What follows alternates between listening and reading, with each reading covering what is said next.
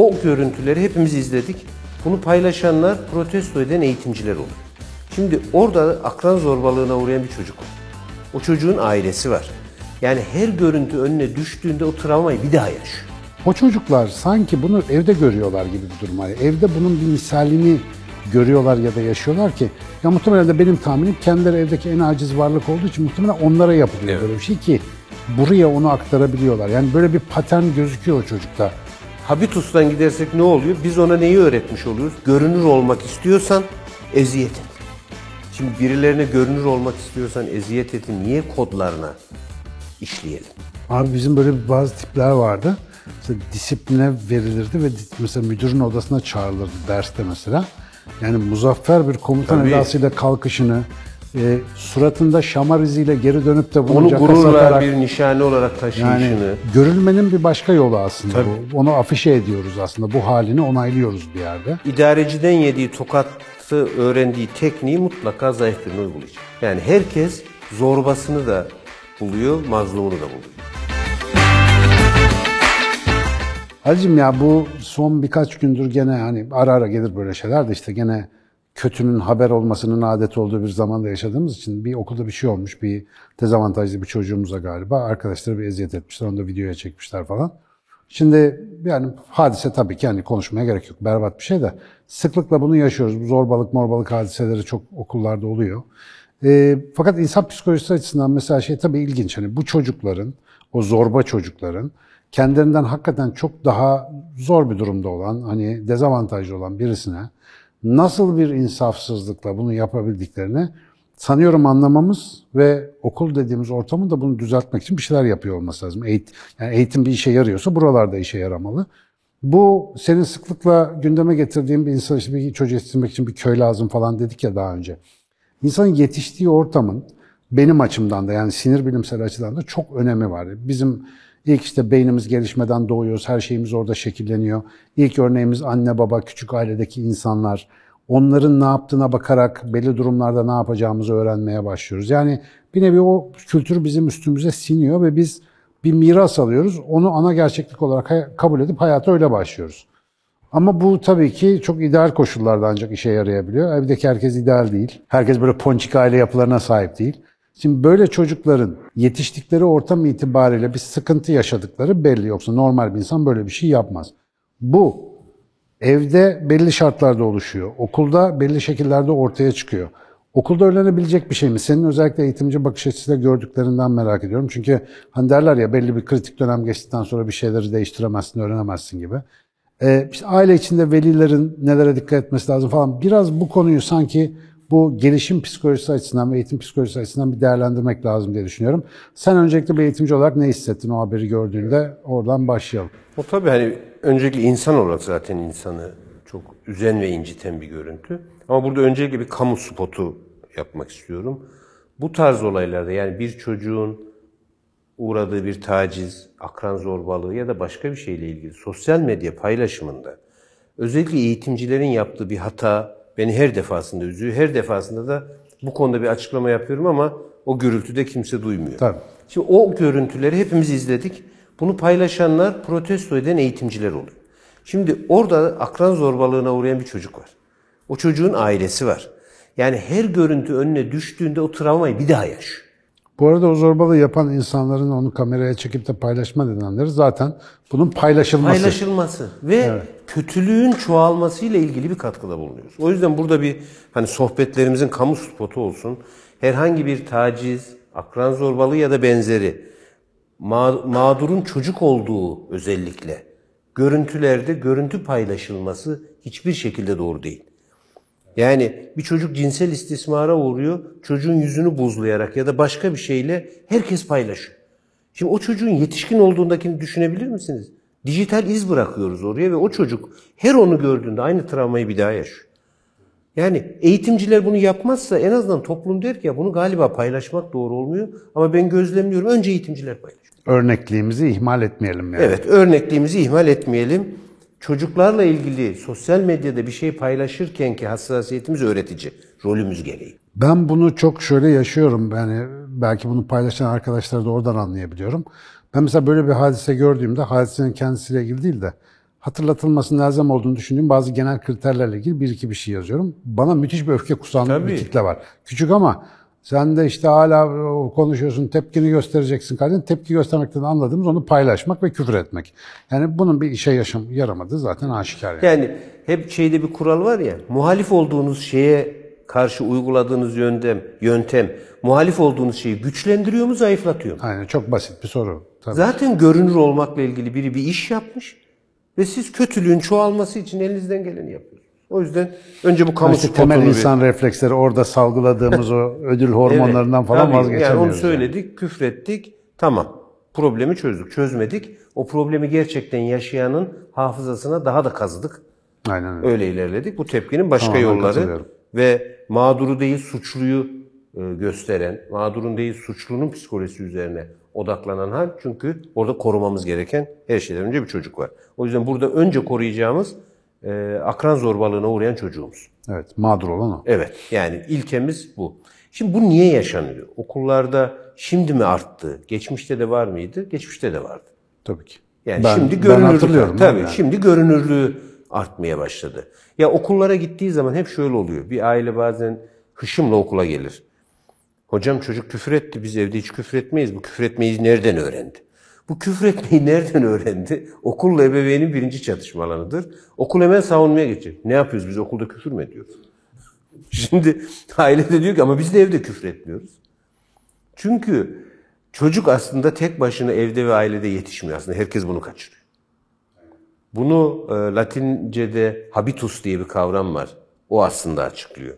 Habitus dediğimiz işte habitata falan da kökenlik yapan bir çocuğun yakın çevresi, uzak çevresi, o kültür içinde büyüdüğü kültürel dokuyla birlikte oluşturduğu bir kodu var ve davranışlarını o belirliyor aslında. Yetişme ortamı genel olarak. En genel olarak yetişme ortamı diyebileceğimiz. İşte Bordeaux ona alan diyor. Yani bir şeyin içinde yetişiyoruz.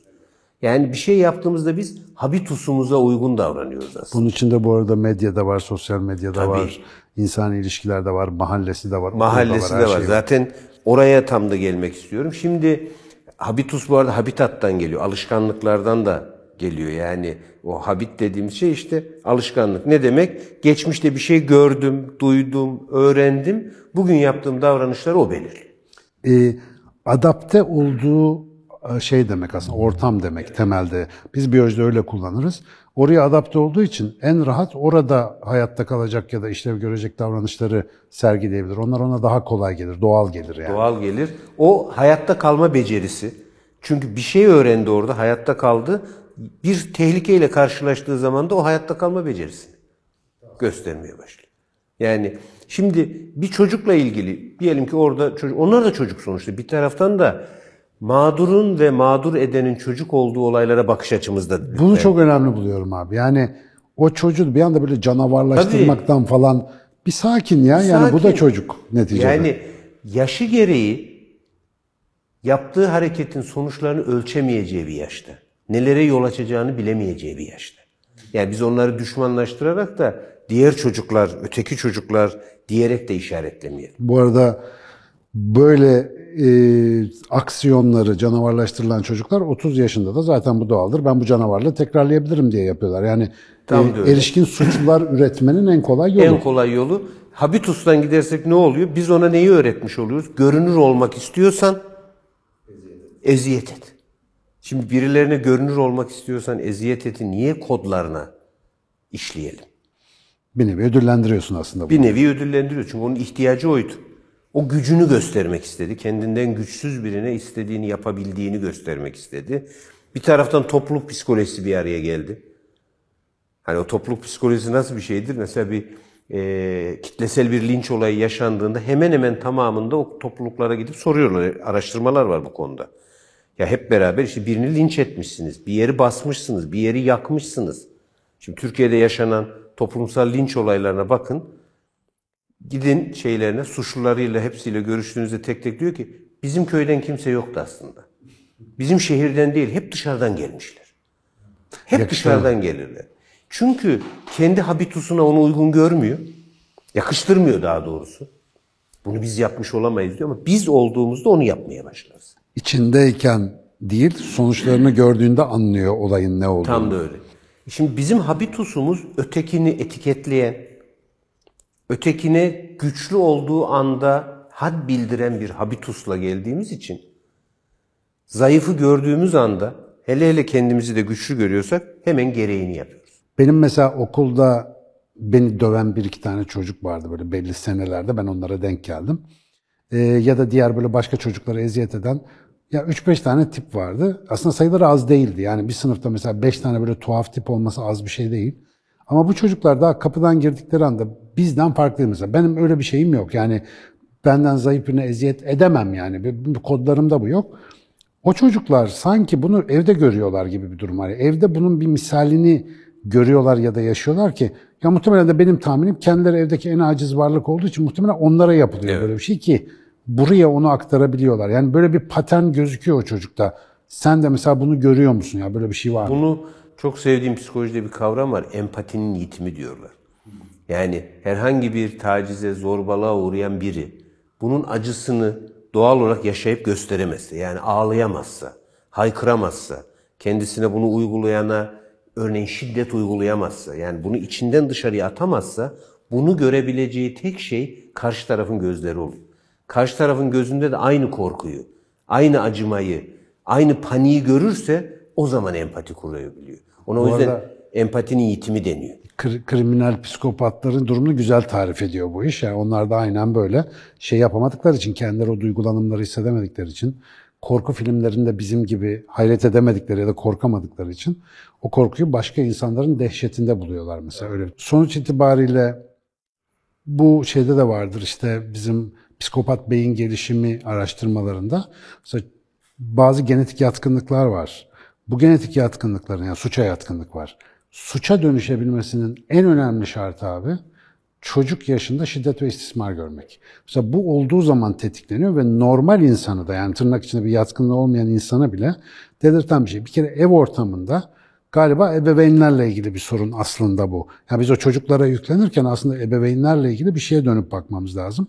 E, Böyle bir mekanizma var mı bilmiyorum. Yani okulda arkadaşına eziyet eden çocuğun gidip ailesini derdest etme imkanımız olsa çok güzel olurdu ama e, böyle bir uygulamamız yok herhalde bildiğim kadarıyla. Yok, öyle bir uygulamamız yok. Tahminlerde bulunuyoruz, varsayımlarda bulunuyoruz. O tacizde bulunan ya da zorbalıkta bulunan çocukla okul bir şekliyle ilgileniyor. Disiplin cezası vereceksen o süreçler de çok işlemiyor. Yani davranışın sorumluluğunu almasıyla ilgili süreçler de işlemiyor. Ya gereğinden fazla cezalandırıyoruz. Yani ona örneğin alıyoruz oradan o yaşındayken atıyoruz e, nezarethaneye bir üç gün dursun da aklı başına gelsin diye. O da oradan daha bilenmiş ve cezaevinde yatmış bıçkın çocuk olarak tekrar karşımıza çıkıyor. Abi bizim böyle bazı tipler vardı. Mesela disipline verilirdi ve mesela müdürün odasına çağrılırdı derste mesela. Yani muzaffer bir komutan Tabii. edasıyla kalkışını, e, suratında şamar iziyle geri dönüp de bunu Onu gururla satarak bir nişane olarak taşıyışını. yani görülmenin bir başka yolu aslında Tabii. bu. Onu afişe ediyoruz aslında. Bu halini onaylıyoruz bir yerde. Tam da öyle. Diyoruz ki tam istediğin oldu işte şimdi görülüyorsun. istediği oldu. O e, idareciden yediği tokatı öğrendiği tekniği mutlaka zayıf birine uygulayacak. Yani herkes zorbasını da buluyor, mazlumunu da buluyor. Peki bu okuldaki ya habitus da okul, ya okulda habitusun bir parçası. Ne kadar değiştirebilir okul insanları? Mesela ben en çok buraya takım çünkü e, rahmetli Doğan Cüceloğlu'nun güzel bir tarifi vardı. Değerler ailede kazanır, okulda pekişir diye. Ama aileden verilmeyen şeylerin okulda verilmesi de çok zordur. Yani oradan bir altyapı gelmesi lazım. Buradaki çelişkiyi nasıl aşacağız? Okul bunu çözemez bana göre, üzülerek söyleyeyim. Okul bunun akademik olarak tarifini yapabilir. Yani empatinin ne olduğunu çocuğun tarif etmesini, bir sınavda çıkarsa da doğru şıkkı işaretlemesini öğretebilir. Ya da bununla ilgili demolar yapabilir. Asıl onun gerçek hali evin içerisinde yaşanıyor, mahallede yaşanıyor, toplumun bütününde yaşanıyor. O yüzden biz okullardaki bir akran zorbalığından konuşuyorsak hemen topluma döneceğiz. Bizim habitusumuzda ötekine saygı var. Hey, Biz oralara bir bakacağız. Yani hep buraları bipliyorsunuz arkadaşlar. evet. Biz hep Anadolu irfanı falan gayet güzel bir sürü unsurunu da görüyoruz ama hep, hep de irfanlı davranmadığımız bir sürü alan var. Oralarla yüzleşeceğiz. Çünkü yüzleşmeden bir şeyi aşma şansımız yok. Bunu o alanın içerisinde görüp görmediğimize bakacağız. Okul mesela habitus dediğimiz şey öyle bir şey ki okulda bir çocuğun başarılı olup olmayacağını da o belirliyor. Nasıl? Kendi habitusunda başarı odaklı gelişen bir çocuk okulun içerisinde zaten başarılı devam ediyor. Şimdi aynı e, sınıfsal kökenden gelen bir grup çocuk çok başarılı olurken başka bir grup çocuk niye olmuyor? Ya da bazı sınıflar, sınıflar sınıfsal düzeyde olursa bu habitus sosyologlar tarafından sınıf kavramının içerisinde de değerlendirir. Niye bazı sınıflar daha başarılı oluyor? Okulda örneğin. Şimdi işçi sınıfına mensup bir ailenin çocuğuysanız sizin habitusunuz diyor ki çünkü bu arada habitusu tartışırken hep şu da tartışılır. İkinci yan kavramı onun beğenidir. Yani bu şu demek ben o habitusun içinde ne yaparsam beğeni alırım. Kimin beğenisi önemli? Bonuslar nereden geliyor? Bonuslar nereden gelir? Şimdi orta alt gruplarda diyor ki bir işçi sınıfı ailesinin çocuğuysa diyor ki sen üniversiteye gidersen hele hele iyi bir bölüm okur bir yere gelirsen biz sana rozeti takarız diyor. O da diyor ki benim beğeni alabilmem için adım adım ilerlemem okulda da başarılı olmam lazım. Bu öğretmen, müfredat, diğer her şeyin ötesinde bir başarı kriteri. Habitusumuzda bu var. Aslında daha önce konuştuğumuz dünyanın eğitim sistemleri, iyi eğitim sistemleri neyi yapıyor dersek buradan oraya da gidebiliriz. Habituslarına uygun eğitim sistemi dizayn ediyor. Abi şimdi benim yaşıtım ve benden büyük akademik camiada şöyle hani deve dişi gibi ha bu adam iyi bu kadın iyi dediğin kişilerle bir sohbet ediyorsun. Ya anne baba o cumhuriyetin ilk dönemlerinde öğretmen ya ailede öyle birileri var. Yani orada böyle devamlı bir şey telaşesi, gelişme, öğrenme falan işte bir yeni cumhuriyetin böyle bir şey var Tabii, yani bir, e, öğrenme ideali. Onun mesela sindiğini çok görüyorsun ama mesela öbür tarafta da bir sürü maaşlı akademisyen yani sırf maaş almak için orada olan akademisyenler atacağım. İşte yani benim gibi babası esnaf olan da var, işte öbür türlü olan da var. Şimdi benimki mesela bakıyorum ya ben niye böyle bir şeye denk geldim? Benim dededen gelen bir işte okuyacaksın, coşacaksın falan hikayeleri var. O kadar çok belirleyici ki. Bir de bir şey söylemiştin. Şimdi daha önceki programlarımızda bir aileye uygun okul, kültüre uygun okul diye bir şeyden bahsettik. E mesela burada da farklı farklı yerlerde işte biz bu tevhidi tedrisat gereği her yere aynı sistemi kurmaya çalışıyoruz ya çalışmada aşikar konuşmuştuk. Ee, mesela belli bölgelerin, coğrafyaların belli habitusları var. Paylaşılan bazı e, alışkanlıkları var, davranış biçimleri var. Mesela oralarda da okulun, sosyal ortamın, her şeyin aslında buna göre organize olması, bunlardan gelebilecek artı eksileri güzel karşılayabilecek sistemsel hazırlıkları olması lazım. Ama bence bugünkü sistemde böyle bir şey yok. Yok tabii şu anda her şey öyle karıştı ki şimdi bizim bir kere birinci şeyimiz hani biyolojiyi de ben o anlamda daha önce söyledim ya sadece psikolojiyle eğitim hayatı dizayn edilemez. O çünkü bireyi tek başınaymış gibi alır. Hani psikologlar kızmasın biz sadece öyle almayız diyebilirler de hani e, Bilimin, bilimin sosyal psikologlar biraz öyle oluyor ama He. o da teoriden öteye çok geçebilen bir şey değil. Bireyi bağımsızlaştırıyoruz. Tabii bütün taşıdığı her şeyi orada görüyoruz. Psikoloji eğitim dünyasını dizayn etmekte yeterli olabilecek bir e, alan değil. Evet, tek başına değil. Tek başına değil. Biyoloji olmak zorunda. Sosyoloji olmak zorunda. İşte bu habitus dediğimizde işte işin içine sosyoloji girmesinin gerekliliğini gösteriyor. Şimdi Türkiye'de işte özel okulları tartış. Bak şimdi alalım kavram işimize yarıyorsa zaten her yerde yarar. Şimdi özel okullar alıyoruz. Ya Türkiye'deki özel okullar niye sınava hazırlıyor? Çünkü Habitus'a gidelim. Özel okul kimin ihtiyacı? Artık fiziksel, finansal ihtiyaçların hepsini karşılamış aile çocuğunda daha estetize edilmiş bir alan arıyor. Artı değer arıyor. Artı değer arıyor. Müzik, sanat, spor. Bunlarla uğraşsın, falan. sosyalleşsin, dünya falan diyor. Kolej dediğimiz şey Türkiye'de geçmişte neyi ifade ediyordu? Ya Bunu biz küçükken öyleydi tabii. O yüzden kolej Tuzu kuruların çocuklarının Tuzu gittiği. kuruların çocuklarının gittiği bir yerdi. Şimdi bu iyidir kötüdür anlamda söylemiyorum ama Habitus'a uygun bir modeldi. E şimdi Türkiye'nin yüzde on beşini özel okula gönderirseniz ne oluyor o zaman? Doğru olmayan Habitus'un isteğine göre özel okul dönüşür bu sefer. bu defada okul diyor ki ya bu Habitus'un ihtiyacı buydu. Bu defada kolejlerin hepsi sınav odaklı yerlere dönüşmeye başlıyor. Tabii, dershaneler gibi oluyor. Dershaneler gibi olmaya başlıyor. Çünkü genel ihtiyaç o. Genel kültürümüz o. Doğal olanı da belki o. Hedefimiz ne? Çocuk eğitim aracılığıyla bir rozet alsın. Beğeni alsın. Şimdi bu beğeniyi çocuk akademik olarak almadığı için ben işte okullardaki davranış problemleri yaşayan çocuklara baktığımız zaman çoğunlukla akademik problemde yaşıyor. Şimdi davranış problemi olduğu için mi akademik problem yaşıyor? Hayır. Çoğunlukla akademik problemi olduğu için davranış yaşıyor. Yine buraya dönelim. Sıkışıyor. Sık- Beğenilme ihtiyacı var. Tabii. Çünkü beğeninin altında ne var? Görülme ihtiyacı var.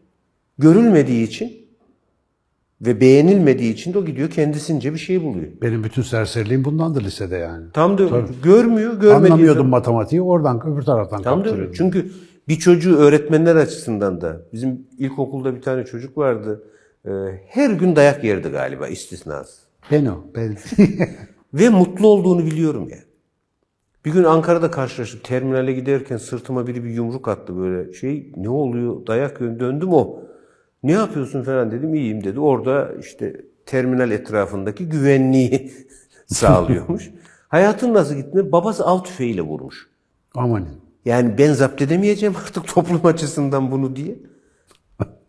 Şimdi böyle bir şey yaşıyor bu çocuk. Şimdi biz bu çocuğa baktığımız zaman davranış problemleri diye. Şimdi bunu çözebilir miyiz? Çözemeyiz. Her gün dayak yemek bunu çözebilir mi? Çözemez. O akademik olarak başarı sınıfta görülen olmadığı için hani tahtaya yazılan probleme ilk parmak kaldıran olamadığı için öğretmeninin onu görmesine ihtiyacı var. Ona uyguladığınız şiddet de onu görmekle ilgili bir şey. Ve çoğaltmakla ilgili bir şey. Bütün mevzu görülmek be abi. Bütün mesele görünmek. Şimdi Yazık. buna artık yeni bir tartışma belki. Bir dijital habitus var artık. Yani şöyle Beni esas orası geriyor şu anda. Tabii ve şöyle düşün. Ya çocuklar artık e, ebeveynlerinin onları beğenip beğenmediğini önemsemiyor. Sosyal medyada aldığı like'a bakıyor. Şimdi sosyal medyada aldığı like'ı şöyle düşünün. Evinde beğenilmeyen çocuk, yeterince görülmeyen çocuk normalde ne yapıyor? Gidiyor mahallede arkadaş buluyor. Yani gidip yine mahallesinde beğenilecek bir şey yapıyordu. E Şimdi mahallede görmüyor onu artık. O da gidiyor yeni dijital mahallede beğenileceği işleri. Birkaç milyar kişiden oluşan yeni mahallesi. E gidiyor o zaman işte TikTok bence buradan büyüyor. Yani gidip de orada işte biz oturuyoruz saatlerce bir video çekeceğiz, başka bir iş yapacağız diye uğraşıyoruz. Herkes bu kadar zamanı, bu işe enerjisi de olmayabilir. Başka bir şey. Buna bu kadar kafa da yormuyor olabilir. Ama bir komiklik yapıp onu koyduğunuz zaman birdenbire bir milyon kişi izliyor. Şimdi ben de TikTok'a yeni girdim. TikTok'u mesela açınca bende gerçekten bir böyle kanservari bir taarruz hissediyorum orada. Ya ama e, kapatamıyorum abi. E, Kapatamıyorsun. Şimdi ben 50 yaşında bir insanım. Yani bir sürü yerden geçtim. Yani taş devrinde gördük bugüne göre. Bugün de yaşıyoruz ama bana bile bunu yapıyorsa o bahsettiğin sistem içerisinde yani dijital ortamda istediğine basıp kapamayı, istediği şarkıyı atlamayı adet edinmiş bu şimdiki nesilde ya gerçek hayatla onun kıyaslaması çok daha korkunç. Ve oradan kafayı kaldırabilmesi çocukların mucize yani. Ben şu anda hepsini çok takdir ediyorum. Gerçek hayatta mesela sofraya oturup yemek yiyebildikleri için onları kutlamak lazım. Çünkü böyle bir teknolojinin etkisini anlamıyoruz biz hala. Çok büyük bir etkisi var insanlara. Yani şöyle düşünün. Şimdi başlangıç konumuza dönersek e, özel gereksinimli bir çocuğa bunu nasıl yapabilirler dediğimiz hali düşünün. O çocuklar o sırada özel gereksinimli bir çocuğa bir şey yapmayı düşünmüyorlar ki bence. Muhtemelen evet. Bunun TikTok'ta ne kadar yaygınlaşabileceğini. Yani işin içinde böyle bir video varsa kesinlikle İşin içerisinde video var. varsa bilin ki bunun ne kadar görüleceği ve ne kadar beğeni alacağı onların için. Şimdi etkileşim ne diyoruz biz? Ee, çatışma olmalı. Sosyal medyada falan bir şey yapacaksanız bir heyecan olmalı diyoruz. Bu da heyecanı yaşıyor. Aynen öyle. Kendi dünyasında bunu yaşıyor. Biz de buna elimizden geldiğince sosyal medyada katkı kadar veriyoruz. destek veriyoruz. Evet maalesef. Yani bu destekten çıkmazsak ya da sona doğru geliyoruz galiba. Ana özet bence şu. Bir davranış gördük. Bu davranışın psikolojik gerekçelerine bakalım ama biyolojisine bakalım, sosyolojisine bakalım. Buralara bakmazsak bugün bir çocuğun davranışını değiştirebiliriz. Birkaç çocuğun davranışını disiplin yöntemleriyle değiştirebiliriz. Uzun terapi yöntemleriyle değiştirebiliriz. Ama kalıcı bir değişiklik istiyorsak önce şunu bileceğiz bence. Bir, ebeveynler yani habitusun ana taşıyıcıları diyelim. Ana hem DNA'sını verdiler hem kültürel DNA'sının taşıyıcısı onlar o. Değil mi? Bunlar bir. Ebeveynlik rolü okula bırakılamayacak. Öğretmene, uzmana, arkadaşa, ekrana bırakılamayacak bir görev. Öğretmen yapsın, okul Öğretme yapsın. hayır. Çocuğun ebeveyni belli. Ebeveynliğin rolleri de belli. Öğretmen ve okulun görevi akademik alan. En önemlisi de örnek olmak zaten. Örnek olmak. Olmak yani. Tam da öyle. Öyle olursa rollerimize tekrar döneriz. Bu çocuğa küfretmeyi kim öğretti? tartışması da ortadan kalkmış olur. Ee, bir çocuk zaten küfretmenin kötü olduğunu ayırt edemiyorsa habitusunda bir problem vardır. Ben de en son şey notu düşmek isterim. Geçenlerde benim bilimsel düşünce okulunun son dersi için ben böyle e, işte saydığım, sevdiğim insanlarla röportajlar yapıyorum. Bunlardan biri de Metin Bobaroğlu'ydu. Metin abiyle yaptığım sohbette kadim bilginin yani neden bugün çok çalışmadığını ama insanların niye sürekli merak ettiğini konuşurken çok güzel bir şey söyledi. Kadim olanın hayata yansıması ancak ve ancak insan onu sindirir ve bir sonraki kuşağa aktarabilirse işe yarar bir bilgi oluyor. Yoksa kütüphanedeki bir anekdottan farklı bir şey olmuyor. Ve bizim bugün işte Anadolu irfanında bu yoktur, bizim çocuklara bu nasıl oluyordur falan derken bizden bahsediyoruz sevgili ebeveynler. Biz sindiremediğimiz için aktaramıyoruz. Bu iş biraz böyle kuşun yavrusunu beslemesi gibi. E inşallah bu kültürü biraz daha nasıl sindiririz? Belki ona vesile olur böyle olaylar ama gereksiz paylaşımlar yapmayalım ama bu videoyu paylaşalım, abone olalım, bir şeyler yapalım. Değil mi?